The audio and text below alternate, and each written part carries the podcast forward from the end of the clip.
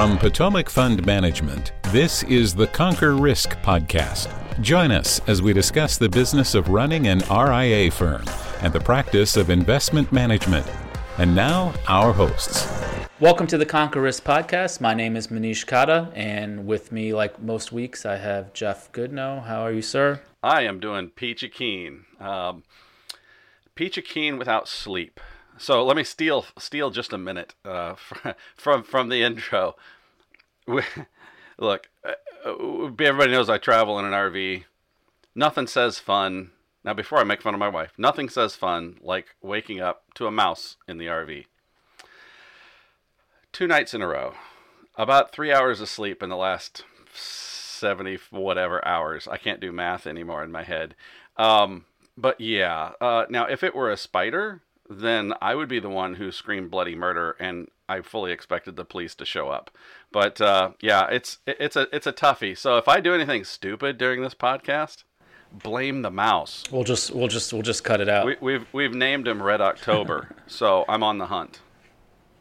All right. Go back to the intro, bro. What are we doing? All right. So, we wanted to talk about a couple different things. I'm going to start with an email I got from an advisor last spring, roughly, that caused you and I to sit down and do some self-reflection and try to figure out where we want to go with not only the company, but our tone, the way we communicate, all of that stuff.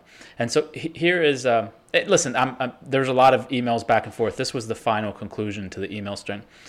I also do not like your webpage nor your video comments and how you handle them. It lacks a lot from a back office perspective. In addition, your humor and wise characterizations is not appropriate. I like detailed info, research reports from my managers that is drilled down info with facts, not humor, funny talk, all in print with attached resources. I read that word for word, so excuse the grammar. Yeah, that's a mouthful for sure. Well, listen, you expect things from YouTube comments and whatever. Like, there's trolls. What you deal with it. Life moves on. But this was an actual advisor who works with us who called me out particularly on the way Potomac communicates. And I recall then calling you and saying, a couple things. First of all, it's probably not a fit anymore. Maybe we should part ways amicably, number one. Number two,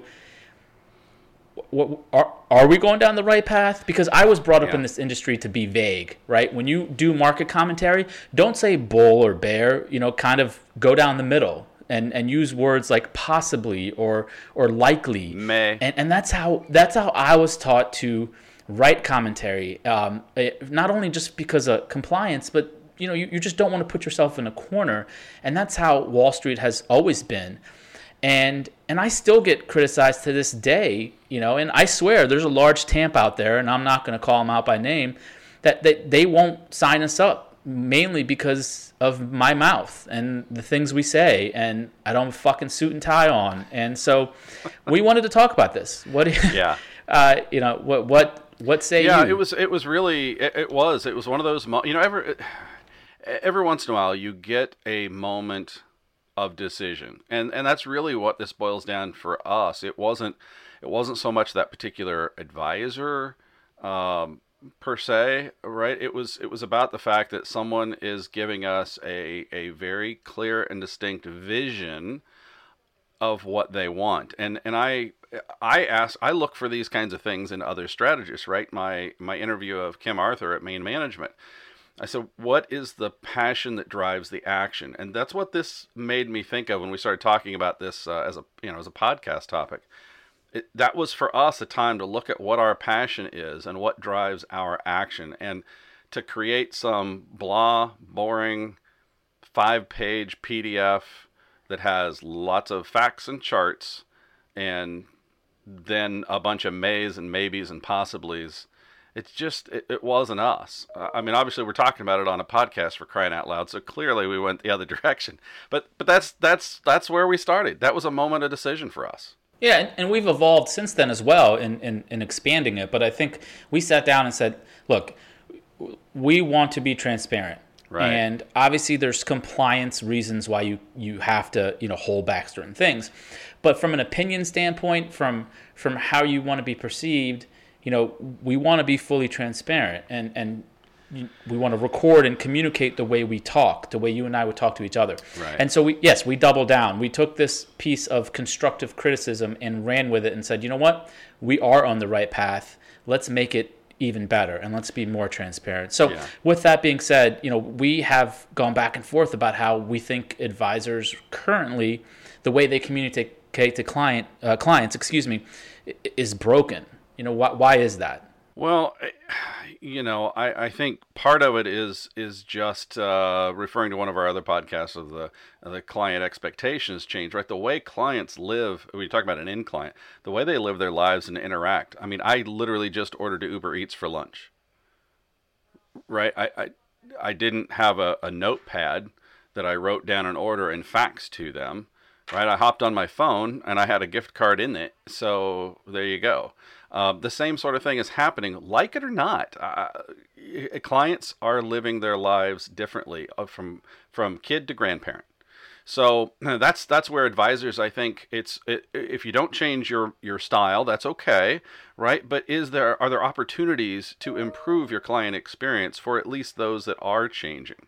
And that's why we're having this conversation. So I want to point out a couple of things, and that is just the difference between, you know, planned, structured stuff and on demand. And I think that's maybe the topic we want to touch on. Does that make sense? Yeah, let's do a real life example. So every month since, 2003 or 4, I've written, Jesus Christ, it's been that long. I know. I've written a monthly commentary. You old. I haven't missed a month. Yeah, even with children being born or whatever reason, I have not missed a month. For almost 16 years. But, you know, it's a planned thing. And what I always struggle with is, let's say I'm writing the commentary on a Wednesday, and literally Wednesday afternoon we get some big indicator changes or something happens. You put yourself in this bind where you have this structured dissemination of information, and it just doesn't jive well with how the world works anymore, right? So that's example number one, where we said, all right, how do we change this? And we just started it recently, and the feedback has been tremendous, where I literally am sitting down in front of my computer, just popping open the webcam. It's not produced. I'm doing a screen share. There's a disclosure at the end, hit done, and it gets sent out. And it's just, you know, me going through charts and talking about markets. And I can do that anytime I want. I can do it, you know, at night, in the morning, during the day, whenever. And so that's an example of on demand, right? Just being able to get it done. Absolutely. And so I'm gonna expand upon that a little bit, and let's take a vision of what most of us have experienced throughout our careers, which is let's just say to advisors, right? The webinar. Right? What happens?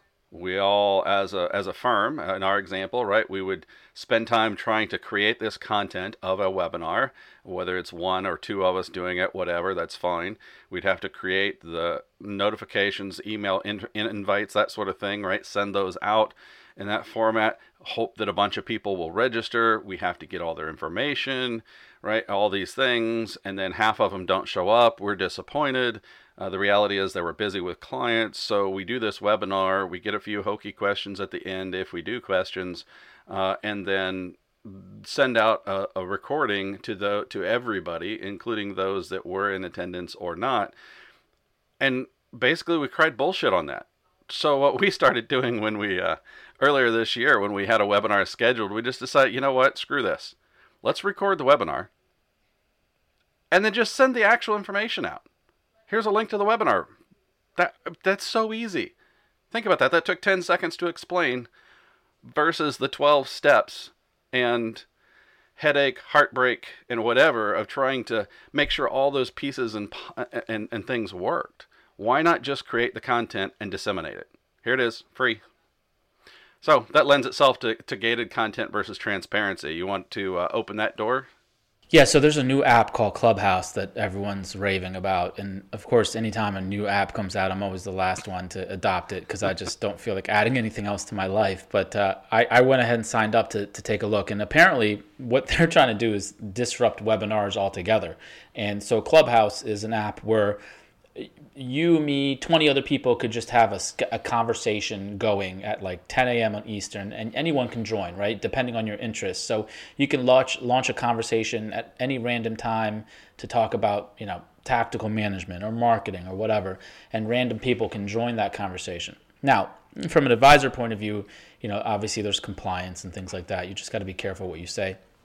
But it's just another avenue. I think everything is going away from gated content. I think gated content is a horrible way to approach things. No one cares about your content. You are not that special. Produce the content and distribute it out. And we're learning that as well, more and more. You can always push the envelope to ungate your content and to make it available to everyone. Yeah, it's an interesting, interesting aspect, and that's a lot of what we do is, of course, create content, and then we have some little snippets and things, even like our podcast that we'll send out. And the whole idea is create trust using those smaller pieces. Create trust in the content that we are providing, and the information we are providing, the education we are providing, and if that's interesting enough for an advisor to want to know more, then they'll reach out and give us all of their information because they'll have questions and they'll want to talk to us, right? And so that's really the challenge becomes, in this case, us or you, if you are an advisor or another business trying to create content, right? To make your content enjoyable enough to be able to be received well. I mean, look, we've all been in the sleeper webinars and those sorts. We're kind of picking on webinars, but there's a lot of different types of content. Podcasts can be sleepers. There's all kinds of things. It just, again, continues to go along that lines of what can we do to make things simple, transparent, easy access, and on demand. Well, look, I got into a little Twitter argument the other day with someone who, I had set out there that your marketing department should be as much as, if not bigger than, your operation department. And a couple of people were like, well, you're bad at marketing if you need that many people. And I think the term marketing it gets a bad rap because it's just content creation. It's all the same thing, right? We want to be able to create content that lessens the need for that wholesaler who's checking in with you and following up, and by creating content it gets rid of that, right? You're allowed to access what I say is succeed on your home turf, access the information when you need it and when you want it, and I think advisors should open their mind to that concept of just putting out information about their value add to clients and letting the end consumer consume it. Well, and this is one that I think here's a little tidbit that I think is a good one for advisors to think about. As you say, open their mind to what the possibilities are. There's value in getting one of your clients call, and they have a question about how to do something. And that's great that you walk them through it, or a teammate walks them through it. That's wonderful. There's also value in that same question that's answered 3-5 times a week to go ahead and create some video content about that. And that can be part of your dissemination to your clientele. That's a value add, because guess what? If they forget it this time and they don't have to do whatever that thing is again for another 6 months or a year, and they know that some of these things, I'm not talking about just an FAQ, right? But you can just create, it's a more value add opportunities. And the ways that video can be helpful for you. There's so much pushback, and I don't get why. Like, listen, you don't have to go out and create TikToks and social media accounts and whatever. I mean, it's just a matter of email marketing still works, right? Email updates still work. Just do it in a video format, and don't do it on a scheduled time, right? Don't do a quarterly newsletter or even a monthly newsletter. I don't know how much longer I want to continue even doing that. Why? Just push it out when it needs to be pushed out. Right. Well, Manish, you're going to laugh at this, but this is, right, you and I get to doing these things, and we do them so often they become habit, right? And so I mentioned I used Uber Eats earlier today. Well, I, at the end of the Uber Eats, right, you give your driver information. And I realize that trying to find a particular RV spot number inside of an RV park, if you're not familiar with that sort of thing, is not necessarily easy. And it's funny because I realized as I was going through agony trying to type a simple turn, enter, turn right, take the second left, I'm the first RV on the right, I so wanted to send him a little video.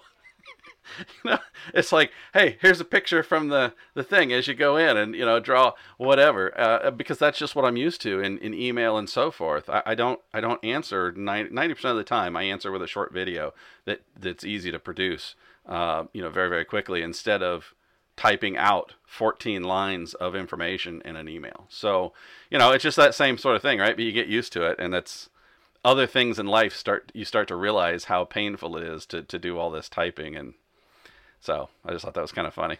I mean, listen, maybe it's generational. I don't know. If someone calls me and leaves me a voicemail and it's a sales call, like, no one wants to be called anymore. No one wants to be bothered. You know, no one wants to get checked in on. You know, it's just, if you want information, you know where to get it. You know where to go. And so the genesis of this, right, this episode is really that we keep noticing how, you know, how advisors are communicating to clients, and some are doing a really good job, but a lot just aren't. Yeah. And hopefully this changes. Maybe a year in a pandemic with new tools allows this to change. But what I mean, conclusion here, like what's yeah. You know, I think what are your two thoughts? What would you do as an advisor first and foremost to move this in the right direction? You know, the first step is always the hardest.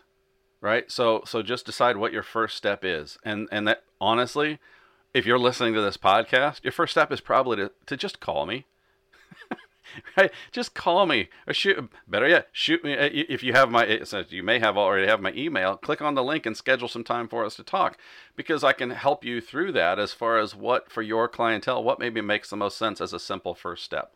Start to see if your clients enjoy that kind of engagement, because I have yet to have anybody who started down this road, took a step of using more technology to improve the client experience, come back and say, wow, that sucked. My clients hate it. So yeah, who knows? Maybe we just have an odd audience. And if you're part of our odd audience, we love you. Yeah, for sure. And so, I think also what matters a lot is to ask for feedback, ask the clients for feedback, see what they're currently watching or yeah. doing, or how do they consume information. You can't assume that people exactly. want to drive across town to come in and meet with you. Exactly. So. Don't assume. Ask. Just ask and see what they say. Would you find it more convenient if I did X? And see what they say. So, any other thoughts? Yeah, just I think that email we got was eye-opening. I mean, I think we burned all our brochures at that point. I don't think we've printed anything for 6-7 months at this point. I remember this was actually a kind of a struggle, right? Because I talked to Jen and I was like, hey, she had mentioned, like, don't people want brochures? And I'm like, I don't know. I guess we'll find out what happens if they ask. I mean, has anyone asked you for brochures? I've probably had 2 or 3 in the last year requests, but my response when I explain that we don't have any physical brochures anymore, and here's why, they're perfectly fine with it.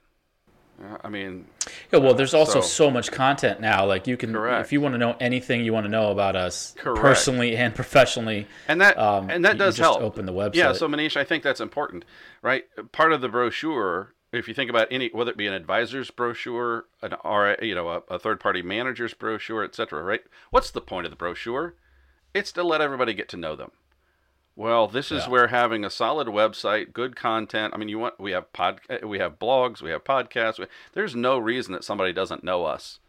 And creating a brochure is like, well, that should already be part of the website. There, it's fully accessed 24/7. And also, getting to know us has also worked against us a couple times. So, yeah, well. To each, yeah. That's okay. So, wait, yeah. I think it was Groucho Marx who said, I don't want to be a member of any club that won't have me as a member first. So, you know what? If somebody doesn't like what we're doing or how we're doing it, that's okay. That's okay. Well, yeah. I mean, I think it's... It comes down to communicating to your clients the way you want to be communicated to. And that's the best way to conclude this. Yeah. All right. So what's your recommendation? Tiger Woods, HBO Max documentary. I was putting it off for a little bit. It's pretty good. I mean, it goes through his whole history from start to finish. So Tiger's, I think, 4 years older than me. So when I was roughly around college is when he went on that streak where he was just destroying everyone. It was a really good documentary. It's two parts to it. It goes into his, issues later on in life and where he is now. He seems pretty happy and content now. So I think it's worth watching. It was entertaining and good. It was done really well. Yeah, I would agree. It's one of those, it's hard to talk about without talking about a whole bunch. So we'll just leave it at that. But it was definitely eye-opening. And I think that's pretty critical. I don't know if he, it's definitely, I learned a lot. I'll just leave it like that. Yeah, I mean, look, to have that drive, for anyone to have that sort of drive, it puts a toll on your mental stability. So yeah, we won't ruin it for anyone. All right, what do you got? Yeah, so here we were talking about the RV park. So here's a new app. So didn't we decide? It was a running joke how many times you'd mention RV in a podcast. You're on 3 or 4 at this point. Yeah, probably. In this particular case, yes. So RV Trip Wizard it's rvtripwizard.com. It's they've got a nice application or website, if you will. It's great for RVers, and this is one of those things where, look, I realize not every advisor who's listening is going to be an RVer or give a rat's ass about it, but you probably have clients that do, and so knowing a little bit or having a little tip or a little hand, that's a nice feature. So if you have questions about it, give me a call or just go check it out. It's pretty cool. It's very easy to plan your route with fuel stops and other things like that. It's just a lot easier to do than to try and just do Google Maps and hope that it gets you there with the right roads and that sort of thing. Cool. That should be it. Just quick updates. Check out YouTube. We're adding a lot more to that, including some new mini-series that we're coming out with. I won't reveal too much, but they'll all be on our YouTube page as we move to off our own video hosting setup. So we love the comments. We love the feedback, even the constructive criticism. It helps us actually, create more things, and it helps us as a business too. Right. You got to know what you can change and improve on. And so it's helpful to get that feedback. So keep it coming. Subscribe to YouTube if you can, and that should be it. All right. Thanks. Appreciate the listeners. Thanks, Jeff. Bye. All opinions expressed by podcast guests are solely their own and do not reflect the opinions of Potomac Fund Management. This podcast is for informational purposes only and should not be relied upon for investment decisions. Clients of Potomac Fund Management may maintain positions in securities discussed in this podcast.